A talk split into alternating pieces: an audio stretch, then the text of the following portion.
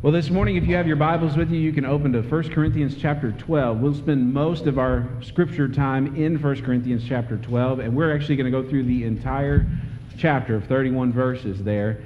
Uh, there's just so much there, and I want you to see all of it in its context um, as we talk about what God has uh, laid on my heart for today, and that is that last week we began speaking about what the church is. And, and before we could really get into it very far, we needed to make sure we understood that the church was initiated, instituted, set up by Jesus Christ.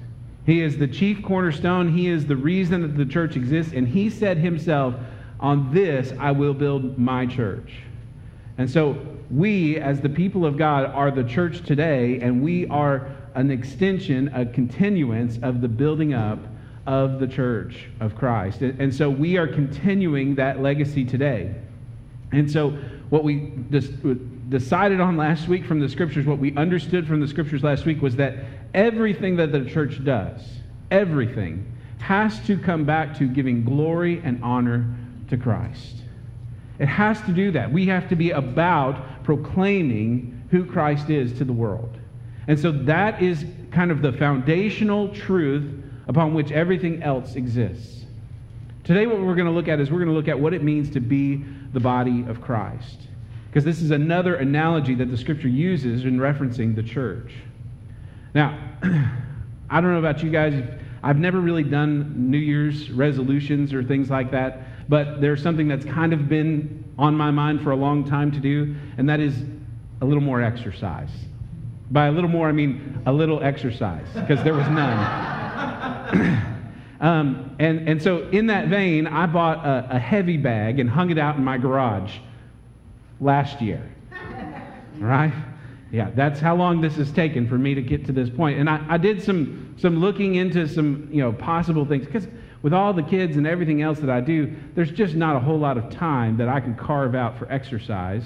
But what, what I do now, this is, I started this this week, and that is that after we get all the kids in bed, I'll go out for 30 minutes and, and use the heavy bag for exercise. And that is the ugliest thing you will ever see. I am not good at it, not by a long shot. Like, if somebody who knew anything about boxing was watching me, or anybody who knew anything about exercise was watching me do this, they would say, Stop, stop, stop, stop. You're going to hurt yourself. Because I don't know how to do this stuff. And I'm not good at it. I've never been an exerciser. Like going for a jog sounds miserable to me. All right? Do, doing things for exercise, purely for exercise. Now, give me a racquetball room and, and a challenger every you know five minutes. I'll, I'll play racquetball until I'm blue in the face. I love games and I love competition and things like that. And I will wear myself out at something like that. But exercise is not my thing. And yet, here I am attempting because I know I need it. And I want to get better at it. And it's something that is against the grain for me. But this is, this is something I'm trying to do. And it's ugly I don't want any of you to ever see it. No one even think about putting hidden cameras in my garage. All right? It's just terrible. But I'm trying. And I think when we try, you know, that's where the grace really starts to come in. And so I'm, I'm going to give it my effort. And I, I said it out loud. Now I have to keep doing it. And, uh, and I'm hoping that I get better at it, and I'm hoping that it, it has the effect that I desire. And I say that to say this many of us have abilities to serve the Lord in a very powerful way that need exercise. And the only way that they're going to get better, the only way it's going to look better for you is to get out there and do it. And so today I want to talk about what it means to be the body of Christ because that's who we are. You are the body of Christ. I am the body of Christ. So let's jump into this. In 1 Corinthians chapter 12, beginning in verse 1. Paul says this to the church at Corinth. He says, Now, concerning spiritual gifts, brethren, I do not want you to be unaware. You know that when you were pagans, you were led astray to the mute idols, however you were led. Therefore, I make known to you that no one speaking by the Spirit of God says Jesus is accursed, and no one can say Jesus is Lord except by the Holy Spirit. Now, there are various, excuse me, there are varieties of gifts, but the same Spirit. And there are varieties of ministries and the same Lord. There are varieties of effects, but the same God who works all things in all persons. But to each one is given the manifestations of the Spirit for the common good. For to one is given the word of wisdom through the Spirit, and to another the word of knowledge according to the same Spirit. To another, faith by the same Spirit, and to another, gifts of healing by the one Spirit. And to another, the effecting of miracles. To another, prophecy. To another, the distinguishing of spirits. To another, various kinds of tongues. To another, the interpretation of tongues. But one and the same Spirit works all these things distributing to each one individually just as he wills. And we're going to pause right there. Now, just so that we can kind of get into the, the context of, of what's going on, Paul is speaking to a church in Corinth. And in that day and time in Corinth, there were temples to all kinds of false gods. And so the, the people would worship various gods, and, and many of them, as pagans, would, would worship you know, several different gods just to make sure they've covered all their bases. And there were some who were thinking, well, maybe Jesus is just another one. I'll just add him to my list of weekly devotions. But he needed to, under, that he needed to explain to them that there is only one way. And, and he was saying this that there can't be multiple ways if there's this one major contradiction. And that is this He says, No one speaking by the Spirit of God, says Jesus is accursed.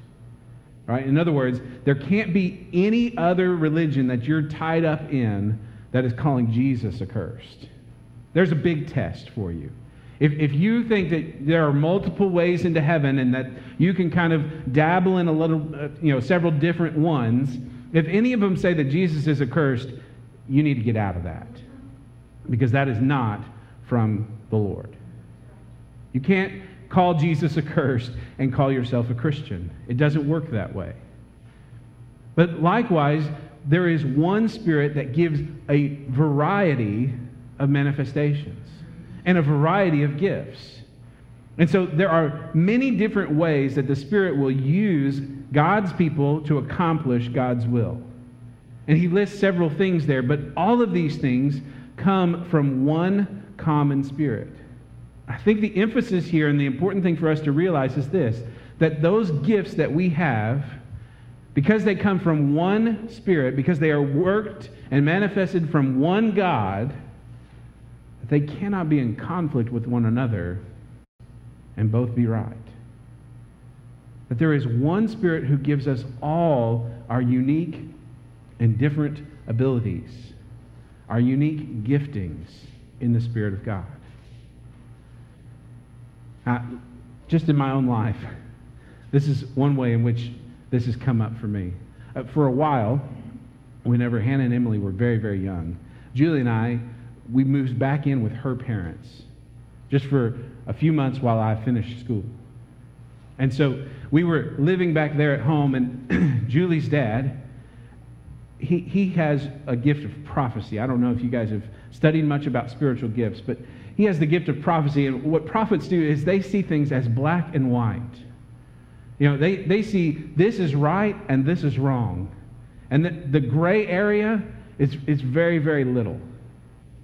And, and with Larry, there were certain things in my life that were not necessarily biblically founded that he thought I was doing it wrong. For example, at that particular time in his life, he woke up about 4:30 every morning and went and walked 3 miles. And for him, he thought everyone should get up at 4:30 in the morning and walk 3 miles. And if, and if I slept until 7 a.m. and then got up and went to class so that I could finish that degree, he thought I was doing it wrong. And he liked to drop little hints about how I was doing it wrong and, and, and encouragements about how I should do it differently.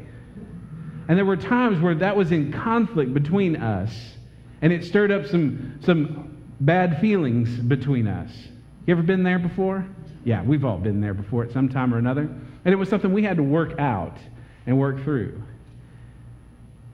See, whenever we're both exercising what we believe is right, we need to have the grace to understand that someone else's gifts might be different than mine. And for, for Larry, getting up at 4.30 in the morning, that was his time with the Lord that he didn't have any interruptions. And it was such a blessing to him, he really wanted everyone to experience that same blessing. And it took a long time for me to convince him that that would not be a blessing for me. And uh, there were a lot of people that agreed with me. But, yeah, thank you. Um, but we have to understand that just because we have passions in a certain direction, just because we have certain gifts in a certain area, we can't assume that everyone else has exactly the same experience as we do. There are various gifts, there are various ministries. There are different ways that the Spirit works in each of us, but it's one Spirit. And we can't assume that the convictions we have about certain things are necessarily universal to all, or, or passions that we have aren't necessarily the passion that everyone has, but by all working together out of those same gifts, we accomplish all of the will of our Father in heaven.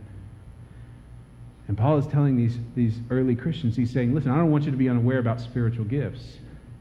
People do get empowered by the Holy Spirit to do things. It's true.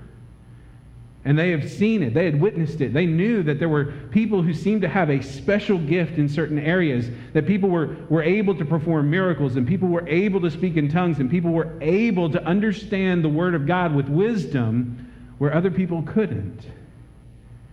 He said, that's all the same spirit. They're not in conflict with one another. It's not different spirits either. It's one spirit that works out his will in various ways different manifestations of the same working of the Holy Spirit.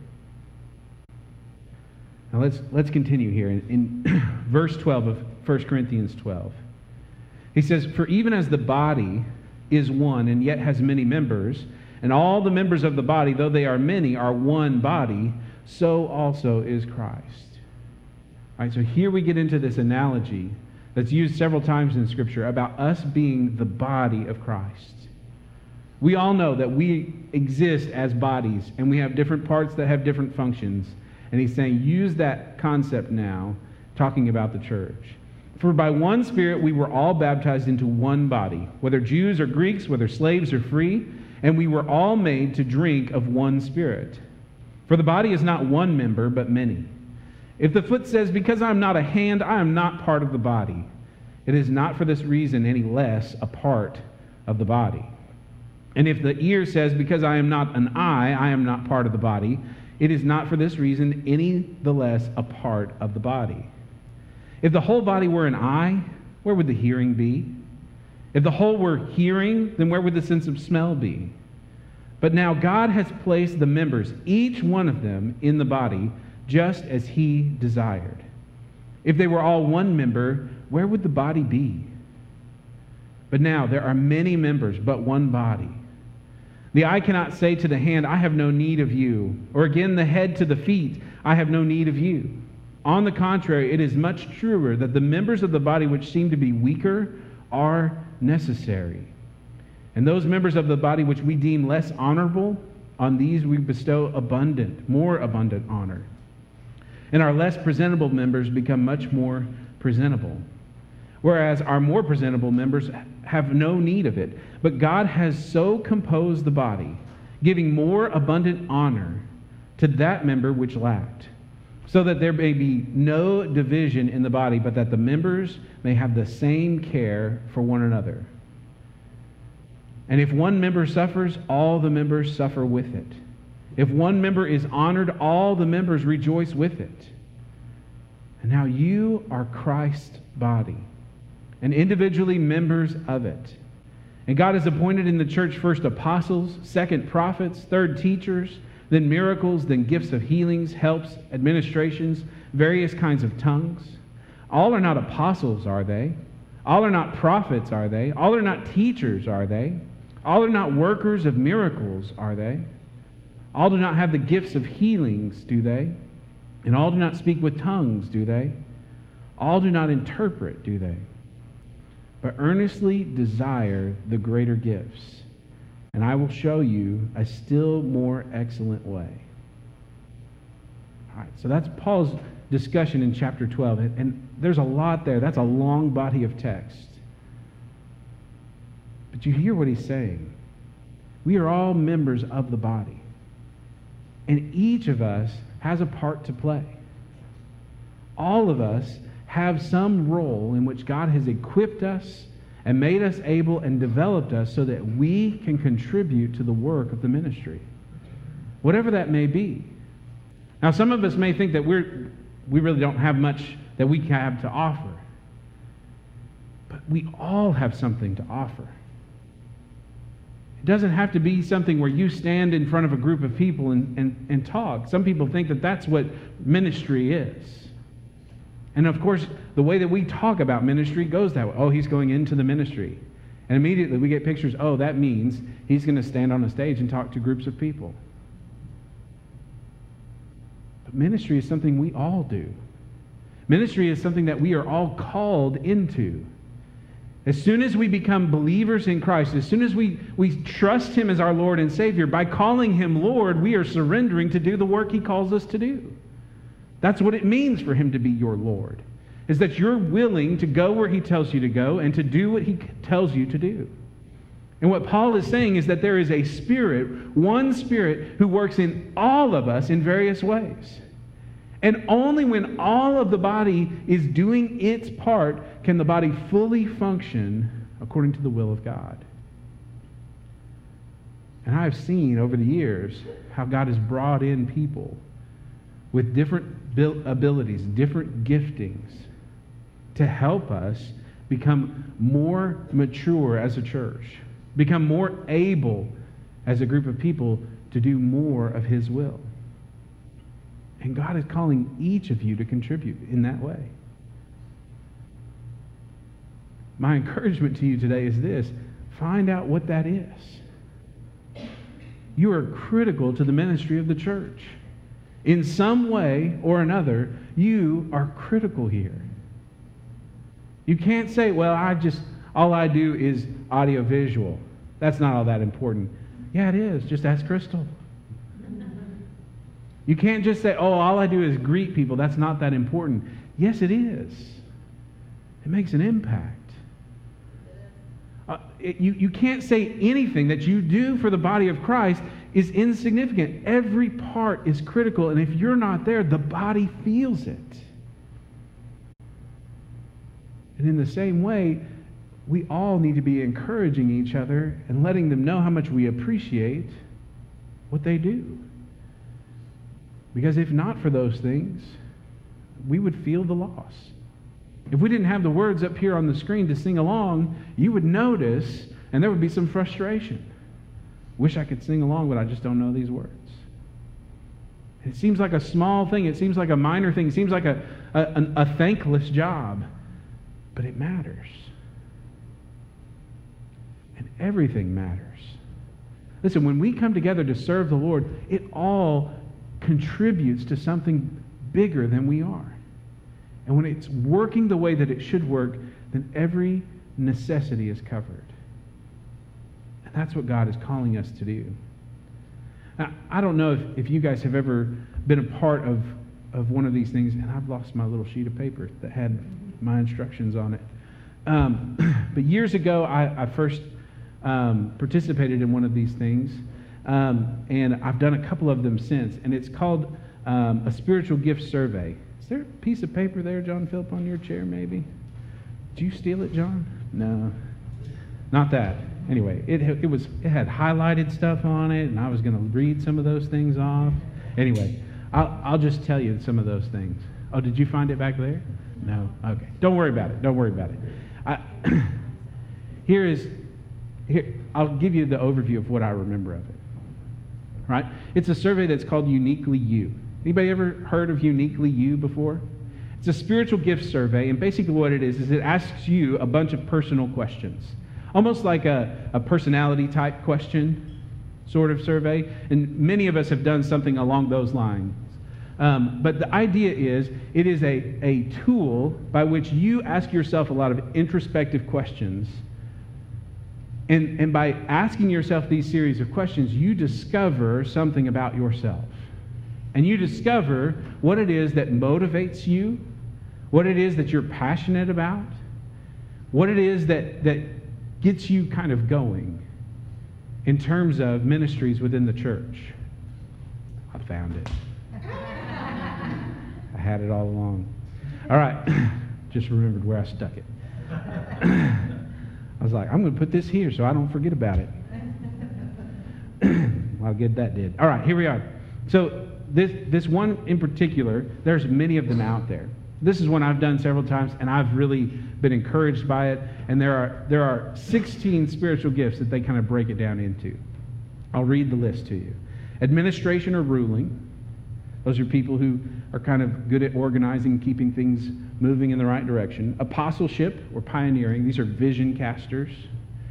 Discernment, people who kind of can understand the, the circumstances really well. Encouraging or exhortation. Uh, evangelism, faith, giving, hospitality. When I saw that on the list, I was like, that's not in the same list as apostleship. It's hospitality. That's just being nice. But no, some people really have a passion for that. And that comes from the Lord. And God has gifted you in that way so that you could use it to build his kingdom. Knowledge, leadership, pastor, shepherding, prophecy, perceiving, teaching. This is the one that I usually strike the highest on. Serving and ministry, showing mercy, and wisdom. And so these are areas of ministry within the church where we can find ways to use these gifts. And, and this list comes from Romans 12, Ephesians 4, and Corinthians 12. And, and so, kind of from this list that we looked at today. And what we're going to do as a church, and John was, you know, trying to convey what I very haphazardly explained to him, we're going to go through a survey like this. We're going to make this available to you. What I would like to do is that on a Sunday morning, we would come early to participate in it. And I, I think it takes about an hour to go through the survey. Um, I'll let you know exactly what time. But I'd like for us to do this in February. So, what I have, John has the, the sign up list. And what I'd like you to do on the sign up list is put your name on a line and then go through and say, I, am, I will be around, I will be available for this on these Sundays in February. Check all four if you want to. All right? But check the Sundays that you will be here, we'll try to find the Sunday with the biggest group of people here who are available to participate in this. And we're going to order the, the, the test so that you can go through it and give some time for us to discover this and hopefully have some, some more discussion around this about how God wants to use our unique gifts in order to fully function as the body of Christ.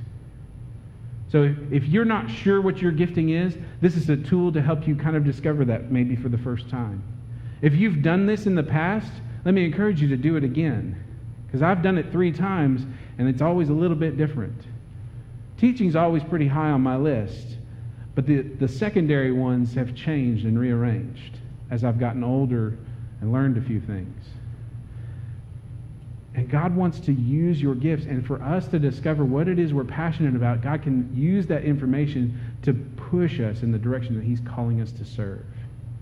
And so I want to encourage you to be a part of that and let us know which Sunday works best for you. And if you can't be here on that Sunday, we'll still get you one and let you take it some other time.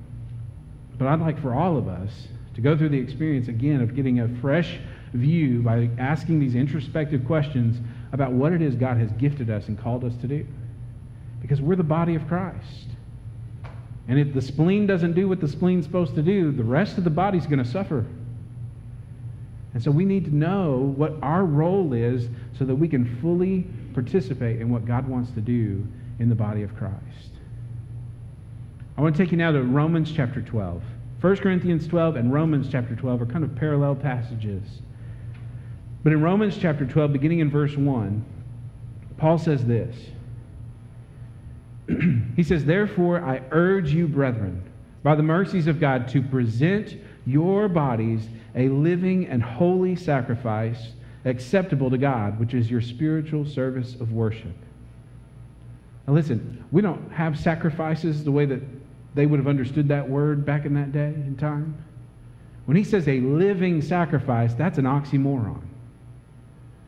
A sacrifice was something that was destined to be killed on the altar. And so he's saying a living sacrifice as a way of conveying a meaning. A sacrifice is totally given up, it, it is totally surrendered to the Lord. You have no stake in it, no claim to it. It is completely given over. When he says, present your bodies as a living sacrifice, he's calling on us to do the same thing. To say, My life is not my own. I will be whatever you've called me to be. God, take what you have given me and make it yours. Use it to build your kingdom. And he says, This is your spiritual service of worship. He says, Do not be conformed to this world, but be transformed by the renewing of your mind, so that you may prove what the will of God is, that which is good and acceptable and perfect. For through the grace given to me, I say to everyone among you not to think more highly of himself than he ought to think, but to think so as to have sound judgment, as God has allotted to each a measure of faith. For just as we have many members in one body, and all the members do not have the same function, so we who are many are one body in Christ, and individually members one of another. And since we have gifts that differ according to the grace given to us, each of us is to exercise them accordingly. If prophecy, according to the proportion of his faith. If service, in his serving. Or he who teaches, in his teaching. Or he who exhorts, in his exhortation. He who gives with liberality. He who leads with diligence. He who shows mercy with cheerfulness. What he is saying here is this Whatever it is that God has gifted you to do, you have unique talents, unique abilities. You are the only one of you that there is. Even if you're a twin, you're the only one of you. And God has gifted you in a particular way to be used in His church for His glory. So, whatever that is, do it to the best of your ability. It may not be great at this moment, it may not be highly developed right now. But surrender it to the Lord. Say, God, I'm going to do this for you. And He will take it and use it in a powerful way. That's what He said at the end of the passage in Corinthians. He says, earnestly desire the greater gifts. He's telling them, pursue this. By the way, if you're wondering about that teaser for chapter 13, it says, I will show you a still more excellent way. He says, all of this is worthless if it's not done in love. That's essentially what he says in chapter 13. 1 Corinthians 13, that's the love chapter. Read at almost every wedding that you've ever been to, probably. Love is patience, love is kind. You've heard that before. He's saying love trumps it all. If you're not doing this in love, you're doing it wrong. Don't just desire gifts so that you have gifts so that you can lord it over people, so that you can compare yourself to them. You're not building stats for yourself whenever you're adding gifts and exercising those gifts effectively. No, you are you're to do it in love always. But we ought to desire to use our gifts to the best of our ability. It might be clumsy and ugly at first, kind of like me trying to box a bag. But you got to exercise it. You got to practice it so that it will get better. And as I, I thought about this and I thought about closing this out, there was one more thought that I just felt like God was calling us to, to look at. And that is this some of you have learned how to walk in accordance with your gifts. You recognize this before. God has revealed to you before hey, I've been gifted to do these things. I can do this for the church and serve him well. And believe me, I am blessed by you exercising your gifts to serve the Lord. In 2 Timothy chapter 2 verse 2, Paul says this to Timothy. He says, "The things which you have heard from me in the presence of many witnesses, entrust these to faithful men who will be able to teach others also. He's talking about three generations right here. Actually, four. He says, I've taught you, Timothy. And Timothy, I'm telling you to teach other people. And I want those other people to teach others also. There's an ongoing legacy within a church. If you're serving the church and you're serving it well, thank you so much. But you know what we need to do? We need to train others to do it when we're gone. We need to bring other people in and say, listen, I can see that you're good at this. And I'd love it if you would come along and help me get this done. Because we won't be here forever. The church was established 2,000 years ago, and it's still strong and thriving today, but that's not because the same people who started it have been running it all along. No, Christ has sustained it through the years, and we serve him well when we train others to follow in our footsteps. So this morning, let me encourage you if you don't know that you're gifted to serve the Lord, I, I want to encourage you to accept that truth today. That's not me telling you that you're gifted. That, that's the scripture. That's God Himself saying that each one of us is equipped by His Holy Spirit to accomplish His will. Let that truth sink in in your heart.